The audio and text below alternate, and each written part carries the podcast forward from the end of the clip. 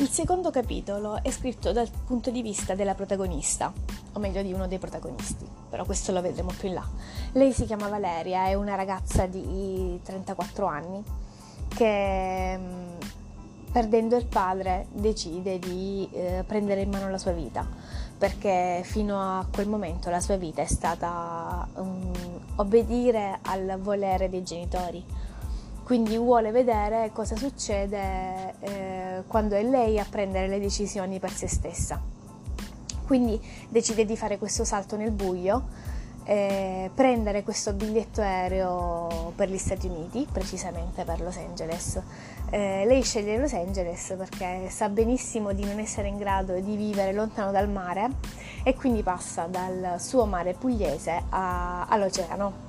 Eh, la troviamo in questo secondo capitolo a cercare di calmarsi in aereo perché mh, sa benissimo che il salto che ha fatto è un salto veramente importante, veramente grande, e quindi, come è normale che sia, comincia ad avere dei dubbi, però ormai è in aereo, ormai è in direzione Los Angeles, quindi questi dubbi da una parte non hanno ragion d'essere. Eh, quindi cerca di calmarsi, insomma, anche perché un anno prima, quando lei ha perso suo padre, eh, quando suo padre in realtà ha cominciato a stare davvero male, lei ha cominciato a soffrire di attacchi di panico. Eh, l'hanno aiutata le amiche a superare questa cosa, però adesso con le amiche non può certo parlare perché è su un aereo. Quindi cerca di prendere in mano le sue emozioni, di calmarsi, eh, e ci riesce. Quindi la ritroviamo poi mh, una volta atterrata a Los Angeles con questo bigliettino in mano con scritto il, l'indirizzo del ristorante in cui avrebbe lavorato, un ristorante mh, italiano, come ce ne sono molti in America, eh, di proprietà di Christopher Evans, un italo-americano che però non parla una parola di italiano, quindi ha bisogno di un aiuto per um, gestire la clientela proveniente dall'Italia.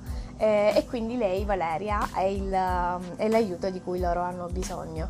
Quindi lei entra in questo ristorante e, e vede che è praticamente come gli americani immaginano tutti i ristoranti italiani siano.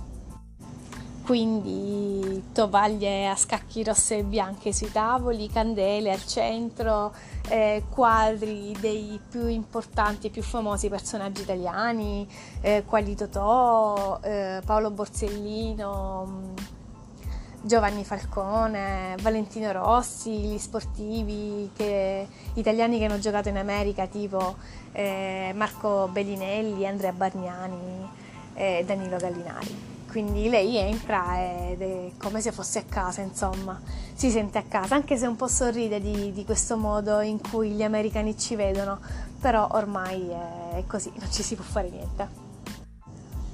E mentre si sta guardando intorno per capire, per vedere bene come sia fatto questo posto, eh, sente una voce alle sue spalle, una, una ragazza che le chiede se è lì da sola oppure se aspetta qualcuno.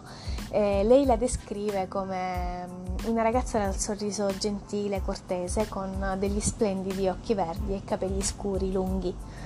Eh, lei le risponde che è il, è il loro nuovo aiuto, Eh, e che vorrebbe vedere il signor Evans per appunto avvisarlo che lei sia arrivata. Eh, la ragazza si chiama Mackenzie, non, non vedeva l'ora che lei arrivasse perché anche lei ha molte difficoltà con la lingua italiana, eh, e quindi la accoglie nel migliore dei modi. Um,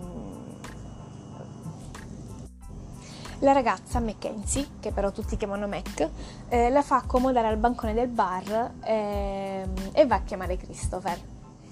Al, al bar lei con, vede che c'è qualcuno, conosce questo ragazzo che si presenta come Sean, Sean Evans, il figlio del, del proprietario del locale. Eh, scambiano quattro chiacchiere e lei si sorprende del fatto che sembra si conoscano da una vita.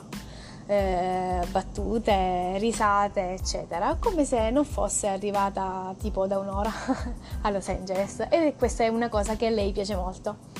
Eh, ad un certo punto si, Sente la voce, una voce profonda alle sue spalle.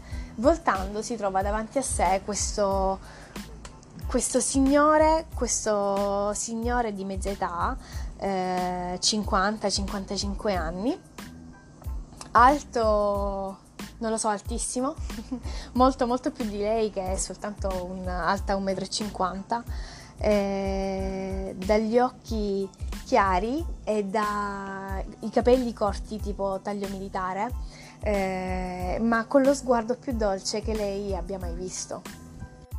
Sicuramente non quello che lei si sarebbe aspettata, perché è una, un uomo stupendo che credo farebbe cadere svenute le donne di tutto il mondo. La saluta, le dice che è un piacere finalmente eh, conoscerla di persona, eh, quindi lei rimane un, un attimo interdetta, però alla fine riesce, riesce subito a sciogliersi. Eh, lui le dice di dargli del tu, di chiamarlo Chris. Eh, Lui le fa cenno di sedersi eh, e prende posto accanto a lei, quindi cominciano a chiacchierare eh, del più e del meno. Lui le chiede ehm, da dove venga, allora lei gli spiega che arriva dal sud dell'Italia, da una piccola cittadina eh, che si chiama Brindisi, in Puglia. Eh, Ovviamente, essendo ancora un pochettino preoccupata che questa possa essere la scelta giusta, esterna i suoi pensieri a Chris e lui le dice: certo che hai fatto la scelta giusta, ti aiuteremo noi, ormai fai parte della famiglia. Lei non si aspetta questa cosa, eh, questo atteggiamento da parte di Chris, perché comunque sono due estranei, invece lui è molto, è molto papà orso. Eh, e le dice una cosa eh, a cui lei non sa come reagire, perché le dice eh, tra un po' conoscerai mia moglie Grace e mio figlio più grande Blake, alla tua età ti accompagnerà nella casa che dividerete, vive solo e la casa è grande e sarete comodissimi. Quindi lei non sa come reagire a questa cosa, non le era mai successo di dover dividere un appartamento con uno sconosciuto, eh, anche perché sua madre e suo padre erano sono sua madre è una persona molto all'antica e quindi non le, non le avrebbe mai permesso di fare una cosa del genere. Vivere con un uomo da un lato, con uno sconosciuto poi ancora peggio. Quindi lei dice: Chris, non credo sia una buona idea, eh, anche perché tuo figlio vorrà il suo spazio, insomma vorrà portarsi a casa delle ragazze, io sarei soltanto di intralcio. E lui sorride, le dà una pacca sulla testa, pat pat, Eh, e le risponde che Blake non porta a casa le ragazze, quando esce con qualcuna finisce la serata a casa di lei, sempre se gli va, eh, e poi si è offerto lui, quindi diciamo che non c'è niente da controbattere.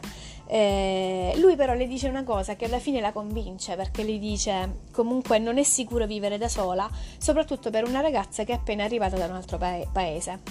E le dice: dormirò meglio sapendo che sei con Blake. Quindi eh, questa frase non le dà via d'uscita, perché effettivamente, pensandoci, è come dice lui.